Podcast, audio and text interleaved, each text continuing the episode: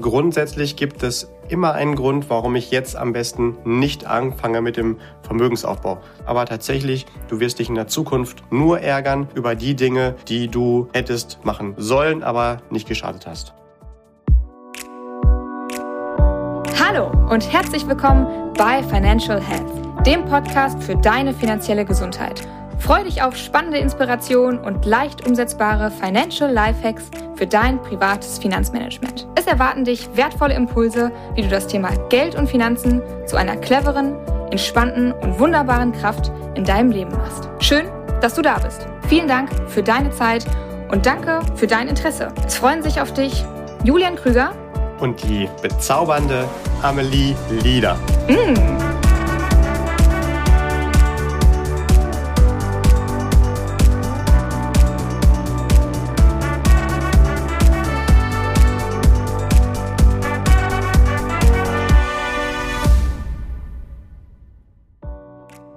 Ja, herzlich willkommen auch an dich, lieber Listener, zu der Folge, die den fantastischen Titel trägt, es ist nie zu früh, um reich zu sein.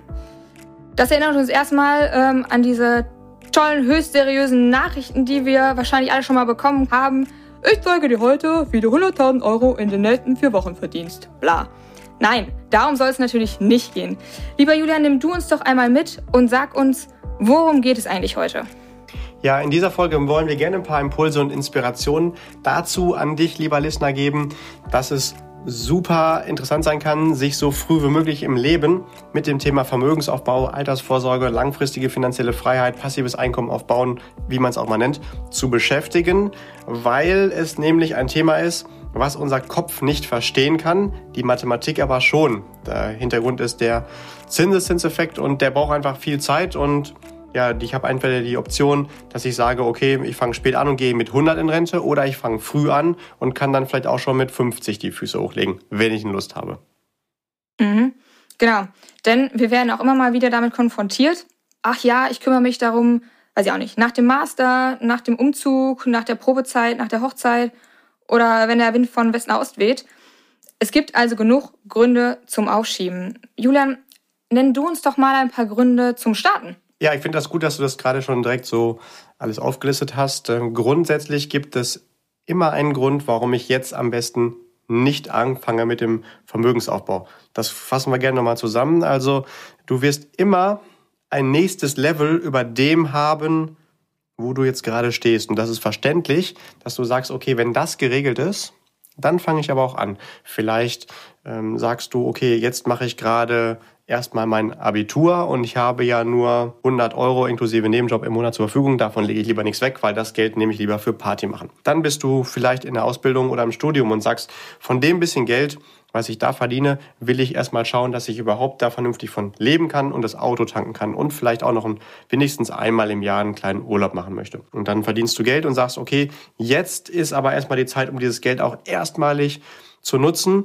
Und wenn ich das erstmal gemacht habe, dann fange ich an. Und dann gründest du eine Familie und sagst, ja gut, sobald ich wieder Geld habe und das Kind kein Geld mehr kostet, nachdem ich schon so viel Geld für die Altersvorsorge äh, äh, für die Hochzeit weggelegt habe, ähm, dann fange ich an. Und dann auf einmal, ach, ich wollte ja noch ein Haus bauen und irgendwann merkst du, so wie jemand, den ich tatsächlich vor ganz kurzer Zeit erst betreut habe, mit 60, oh, Mist, Altersvorsorge habe ich gar nicht betrieben. Jetzt aber mal los. Und äh, da haben wir zwar einen Sparplan im Monat von äh, vierstelliger Höhe aufgesetzt, aber trotzdem kommt hinterher weniger bei raus, als hätte er tatsächlich mit 20, mit 50 Euro im Monat gestartet. Und ähm, die Frage ist ja, warum sollte ich denn anfangen? Ähm, da sollte ich mir natürlich erstmal selbst die Frage stellen, wie stelle ich mir mein Leben vor? Also glaube ich, dass ich neben heute auch in der Zukunft noch leben werde? Und wenn ja, wie lange ist denn mein Plan zu leben oder was erwarte ich? Und wenn ich erwarte, dass ich auch eine Phase in meinem Leben haben werde oder möchte, wo ich halt nicht mehr arbeite, also aktives Einkommen beziehe, sondern ein passives Einkommen gerne hätte. Ich möchte gerne, dass Geld zu mir fließt, ohne dass ich dafür arbeiten möchte, egal ob ab 40 oder ab 70. Dann sollte ich mir natürlich Gedanken machen, wie soll das ausgestaltet sein und ähm, je früher ich dann da anfange, daran zu arbeiten, desto einfacher ist es, weil wir natürlich, wenn wir es uns wünschen können, gerne ein attraktives Verhältnis hätten zwischen, das habe ich eingezahlt und das hat sich aufgebaut. Und schön wäre es ja, wenn von dem Geld, was drin ist, viel Geld alleine entstanden ist durch äh, Kapitalzuwachs und nicht das Geld, was ich einfach nur an die Seite gelegt habe, drin ist. Mhm. Könnte man sagen, dass es einen pauschal guten Zeitpunkt gibt zum Starten oder ja. ist der individuell? Nein, definitiv. Es gibt einen allerbesten Zeitpunkt und das ist direkt bei der Geburt. Also sobald ah, ja. du zweimal geatmet hast, fängst du damit an, dann nutzt du den Zinseszinseffekt voll aus. Solltest du das vielleicht in dem Moment vergessen haben, gibt es einen zweitbesten, der ist jetzt. Also natürlich, in der Vergangenheit wäre besser gewesen, aber jetzt wäre gut. Ja, und dann gibt es natürlich noch einen schlechteren Zeitpunkt als heute. Das ist morgen, weil ich dann noch weniger Zinseszinseffekt mit nutzen kann. Das ist natürlich jetzt alles Klugscheißerwissen und ich weiß, es ist immer manchmal auch schwierig, sich da zu überwinden und damit anzufangen. Und es gibt tausend Gründe, warum ich vielleicht gerade kein Geld dafür zur Verfügung habe. Aber tatsächlich, du wirst dich in der Zukunft nur ärgern über die Dinge, die du hättest machen sollen, aber nicht geschadet hast. Mhm. Mhm. Jetzt hast du die ganze Zeit davon gesprochen, dass ein früher Start mehr Kapital bringt. Was ist denn noch zu bedenken oder was sind denn noch die Vorteile, wenn man früher anfängt?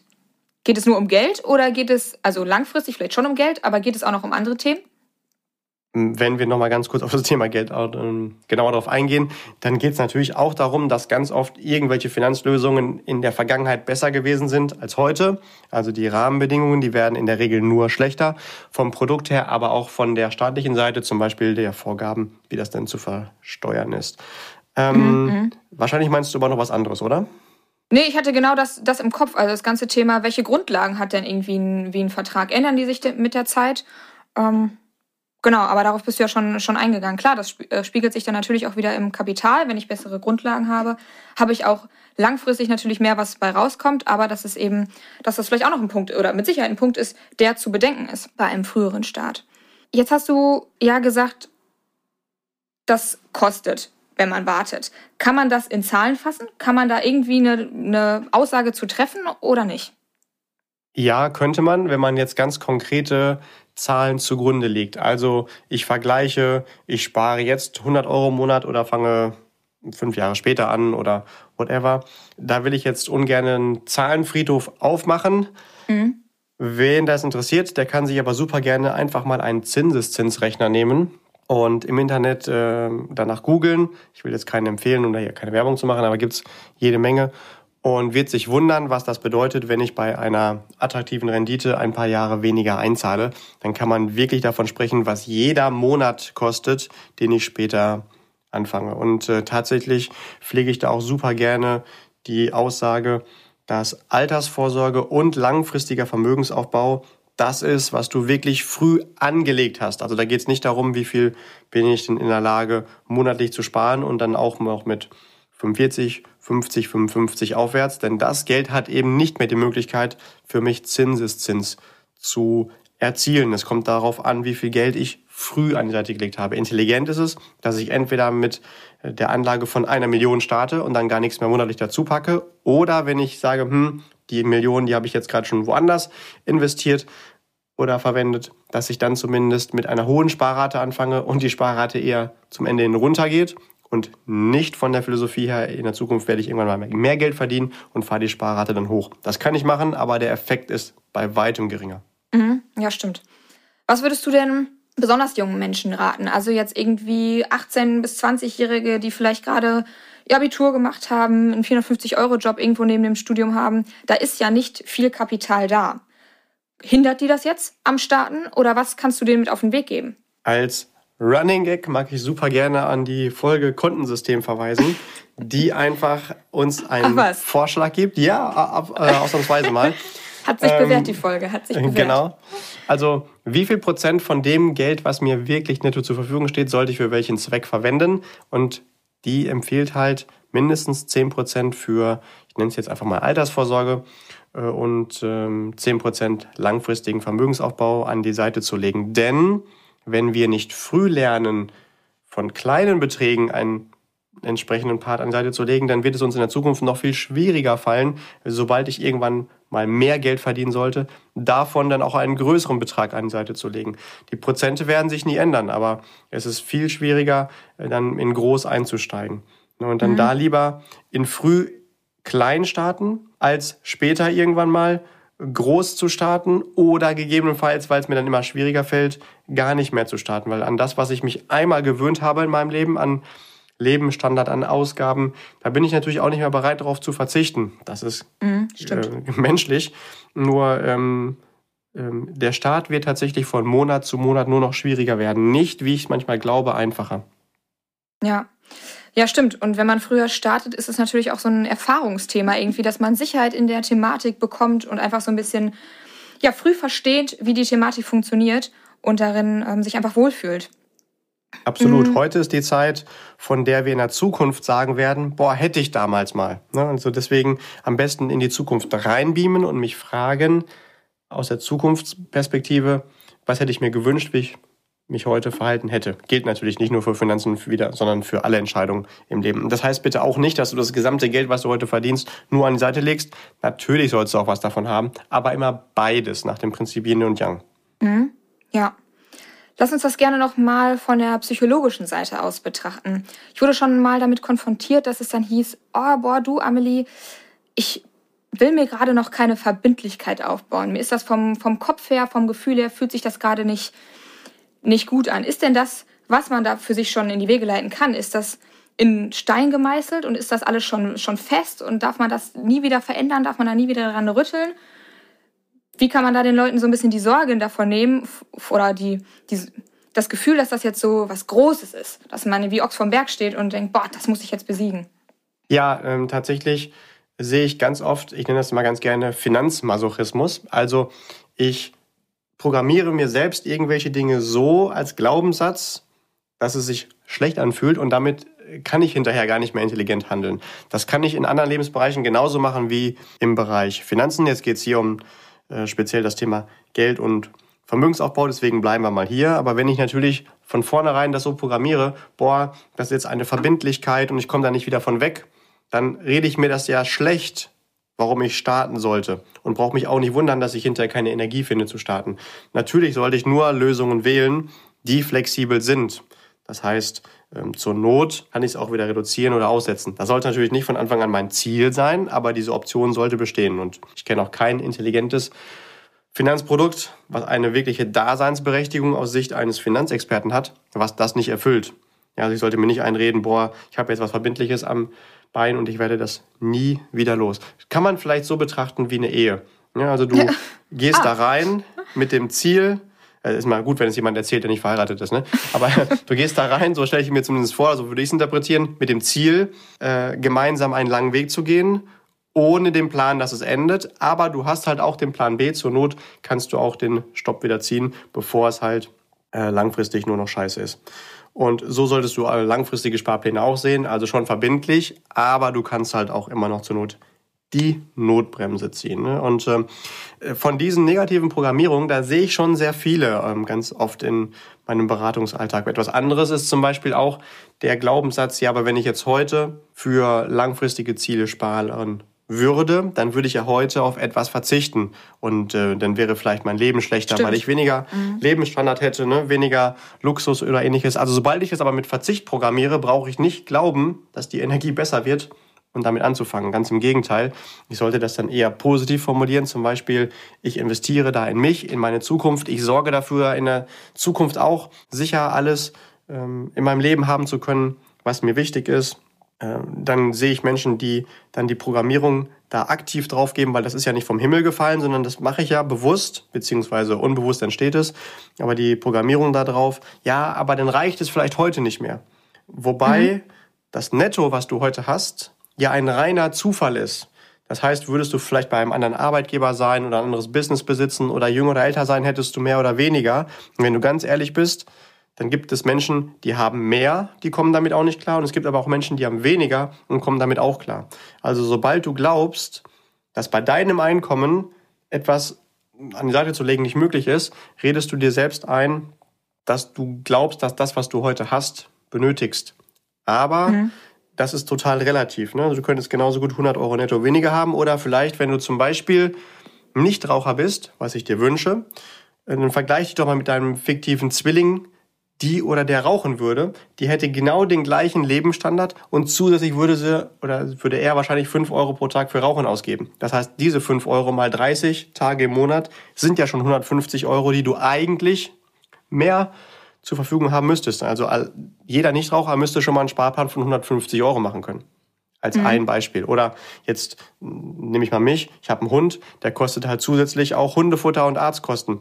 Aber hätte ich den Hund nicht, wäre mein Leben ja genauso. Nicht emotional so schön, aber finanziell gesehen. Das heißt, äh, jeder Nicht-Tierbesitzer muss ja auch schon mal wieder diesen Betrag mehr sparen können. Und so kannst du dich einfach selbst programmieren für diese Erkenntnis, ah ja, stimmt, das ist eigentlich alles relativ. Und deswegen hilft dieses Kontensystem so gut, um mir die Orientierung zu geben. Ne? Also bitte hab niemals die Angst, du würdest heute etwas verpassen, wenn du äh, nicht das ganze Geld für etwas ausgeben würdest. Hab nie die Programmierung darauf, ja, du verzichtest auf Konsum. Ähm, hab nie die Angst, das reicht nicht, sondern schau, dass du dich da umprogrammierst, dass das, wie es heute ist, reiner Zufall ist. Aber dein finanzieller Status in der Zukunft bitte kein Zufall mehr ist, sondern den kannst du heute planen. Und aus meiner Sicht, so habe ich es mir zumindest auch immer programmiert, ist doch cool, einfach zu wissen, ich bin niemals von irgendjemandem ab einem gewissen Zeitpunkt abhängig, ob ich da dann Geld bekomme oder nicht, sondern ab dem Zeitpunkt, wann ich gerne finanziell frei sein möchte, ähm, bestimme ich komplett mein Leben selbst. Und je mehr ich dafür heute an die Seite lege, desto früher ist das dann auch möglich. Das ist doch ein cooles Ziel, den Plan mhm. zu haben, mit 30 oder mit 40 finanziell frei zu sein. Und dann ein Leben zu leben, wo du weißt, alles, was ich tue, das entscheide ich rein freiwillig, aber nie, weil ich es finanziell muss. Ich arbeite, mhm. weil ich Lust drauf habe und auch gerne Geld bekomme, aber nicht, weil ich das machen muss, um meine Miete zu bezahlen oder mein Häuschen abzubezahlen. Ich bin niemals irgendwo in Anführungszeichen äh, übertrieben als Sklave unterwegs. Ich entscheide, ähm, wann ich wo unterwegs bin und äh, bin flexibel, wenn irgendwas sich verändert, dass ich halt niemals nur aus rein finanziellen Gründen irgendwo abhängig bin. Mhm. Ja, stimmt. Damit äh, wurde ich auch schon konfrontiert mit dem mit der Aussage, ich lebe ja auch im Hier und Jetzt, wo ich dann auch nur dachte, ja, gut, also lass mal die Zukunft das Hier und Jetzt werden, dann äh, ja, wird man sich leider Gottes umgucken. Mhm. Ja, Hast also da vielleicht zwei äh, Impulse noch dazu. Also du kannst ja mal, ähm, wenn du diese Philosophie haben solltest, lieber Listener, ich lebe im Heute und Jetzt, das stimmt ja auch. Du solltest auch immer dafür sorgen, dass es dir heute gut geht. Aber möglicherweise wirst du auch einen Großteil des Rest deines Lebens in der Zukunft verbringen. Und das macht dann auch Sinn, beides zu berücksichtigen. Heute ein geiles Leben haben und geil in der Zukunft. Oder wenn du sagst, ja, ich werde sowieso nur noch ein paar Jahre leben, dann wäre auch mein Tipp, bitte komplett konsequent zu sein und zum Beispiel auch Vorkehrungen für die Zukunft einzustellen, weil sie Zeitverschwendung sind. Du solltest zum Beispiel keine Zähne mehr putzen, weil die halten auch ein paar Jahre, ohne dass du die Zähne putzt. Das machst du ja nur, wenn du langfristig noch äh, davon Spaß haben willst. Ne? Du würdest dann die Zeit sparen und auch die Ausgaben für Zahnpasta und Zahnbürste. Oder dass du zum Beispiel ähm, bei deinem Auto guckst, ist noch genug Öl drauf. Also wenn du vorhast, sowieso noch ein paar Monate zu leben, lass den Blödsinn sein. Oder kümmere dich nicht selektiv, sondern dann, dann ganzheitlich um alle Lebensbereiche, die geplant werden sollten. Mhm. Hast du kurz und prägnant noch einen Tipp an die, ja, ich nenne sie jetzt mal Schieber in Anführungszeichen, wie man vielleicht das Mindset dahingehend verändern kann, dass man sich freut, früh zu starten? Wenn ich im Fitnessstudio bin, dann höre ich irgendwann auf, eine Wiederholung nochmal zu tätigen, weil es dann irgendwann schmerzt. Vielleicht kennt das der eine oder andere. Wenn dann aber mein Finanz, nein, eben nicht, nicht mein Finanzcoach, sondern mein äh, Fitnesscoach daneben steht, der sagt so, und jetzt noch fünf und noch drei. Und dann sagt er nochmal drei und nochmal drei. Und alle diese Wiederholungen, die hätte ich nie getätigt, wenn der nicht daneben stehen würde und mich nicht in Anführungszeichen anbrüllen würde. Und vielleicht kann es sinnvoll sein, sich so eine Art Fitnesscoach für den Bereich Finanzen zu organisieren, also einen persönlichen Finanzcoach zu haben. Ich unterscheide immer gerne zwischen Finanzverkäufern, also die einfach ihre Produkte verkaufen, eher auf der finanziell betrachtet oder betriebswirtschaftlich betrachtet auf der operativen Ebene und Menschen, die wirklich gerne die Verantwortung für die finanzielle Zukunft ihrer Kunden, Mandanten, wie auch immer man das nennen möchte, übernehmen. Das heißt, auch coachen auf der taktischen Ebene, auf der strategischen Ebene mit, im Umgang mit Geld, auf der visionären Ebene und eben sagen, ich verstehe dich, aber ich lasse trotzdem nicht zu, dass du in der Zukunft pleite sein wirst, sondern wir machen es jetzt gemeinsam, ob du willst oder nicht, wir kriegen dich da jetzt durch. Ja, also so einen Berater solltest du für dich finden. Mhm. Ja, stimmt. So wie man in anderen Bereichen auch auf einen Coach irgendwie zurückgreift, ist das natürlich auch im Bereich der Finanzen ähm, total sinnvoll. Mhm. Wo dann einer neben einem steht und sagt, noch, sagt, noch zwei, noch drei, noch genau. vier. Ach nee, in der Regel zählt man rückwärts. Nicht Aber das ist auch eine geile Moderation. noch fünf. Na, jetzt noch mal zehn, jetzt noch mal zwanzig. noch sechs. das wäre ja, auch noch mal geil.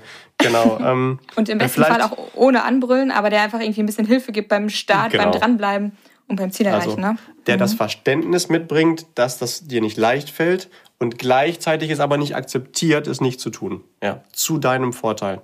Mhm. Und äh, vielleicht so dir hilft, die äh, Programmierung zu entwickeln, hey, wenn du heute Geld hast, dann freust du dich doch darüber, aber es ist ja in der Regel deswegen da, weil du da in der Vergangenheit für gesorgt hast. Jetzt drehen wir es doch ganz mal um und spiegeln das. Du wirst dich dann auch in der Zukunft über das Geld freuen, was du heute für dich an die Seite gelegt hast. Und bitte ganz wichtig, hier nochmal die Betonung darauf, was du heute für dich angelegt hast, an die Seite gepackt hast und nicht auf das du verzichtet hast. Da fängt das ganze Problem halt schon an. Mhm, genau. Okay, lieber Julian, danke dir für deine Zusammenfassung. Ich glaube, wir haben schon ganz gute Impulse und Gedankenanstöße mit auf den Weg geben können. Hast du noch irgendwas hinzuzufügen? Liegt dir noch irgendwas auf dem Herzen, was du noch loswerden möchtest? Vielleicht nochmal als kleine Motivationsspritze. Du weißt nie, wo deine Grenze ist, wo dein Limit ist, wie viel monatlich wirklich investiert werden kann. Du weißt nur, wo sie nicht ist. Also teste das ruhig aus und ich habe tatsächlich noch nie jemanden erlebt, der zu mir sagt, pass auf, ich möchte gerne 500 Euro im Monat sparen und ich gesagt habe, okay, dann machen wir 750, der sich hinterher beschwert hat. Oh, das geht ja nicht. Sondern hinterher dankbar gewesen ist, dass es auch funktioniert hat. Probier es einfach mal aus und freue dich über das, was du dann zusätzlich aufpasst zu dem, was du da vielleicht gar nicht eigentlich aufgebaut hättest. Und äh, verkauf dir bitte nicht, dass du heute nur dann glücklich wärst, wenn du aber noch unbedingt auch Geld für das und das hast. Ne? Also du bist nicht erst dann glücklich, wenn du einen Porsche hast, sondern ein glücklicher Mensch im Polo ist glücklich und ist mit einem Porsche noch glücklicher. Aber wenn du heute unglücklich mit dem Polo bist, dann wirst du nicht mit dem Porsche glücklicher sein. Ja, also arbeite daran, diese Grundhaltung, deine ähm, Glückseligkeit nicht abhängig von deinem Vermögen zu machen, sondern das muss von innen heraus aus dir von alleine strahlen. Und wenn du das bekommen hast, dann wird dein Leben mit Geld noch geiler sein. Also Geld macht nicht glücklicher, aber kein Geld zu haben, das ist schon echt scheiße. Ja, das ist doch, das sind doch tolle letzte Worte sozusagen. Ähm, ja, lieber Johann, Dankeschön für deine Zeit, für deine Mühe und lieber Listener, Dankeschön fürs Zuhören. Wir hoffen mit der Folge ein bisschen Mut und Lust zum Start deines eigenen Finanzplans mit auf den Weg gegeben haben zu können. Und wenn du noch Fragen hast oder wir dich dabei unterstützen können, dann schreib uns gerne eine Mail. Die Kontaktdaten findest du in den Show Notes. Wir nehmen uns gerne die Zeit und wenn du magst, hör auch gerne in die anderen Folgen rein. Und wenn du das Gefühl hast, dass die Folge auch deinen Liebsten einen Mehrwert schenken kannst, dann teil die Folge gerne mit ihnen. Genau, ich wünsche dir noch eine wunderbare Woche und die letzten Worte überlasse ich wie immer dir, lieber Julian. Ja, ganz lieben Dank. Ich freue mich auch, lieber Listener, für dein Interesse, für deine Zeit, wieder dabei gewesen zu sein. Ich wünsche dir vom Herzen, ähm, dass du weiter wächst, sprich, keep growing und bleib gesund. Auch finanziell. Ganz liebe Grüße, wir hören uns Dein Julian. Tschüss.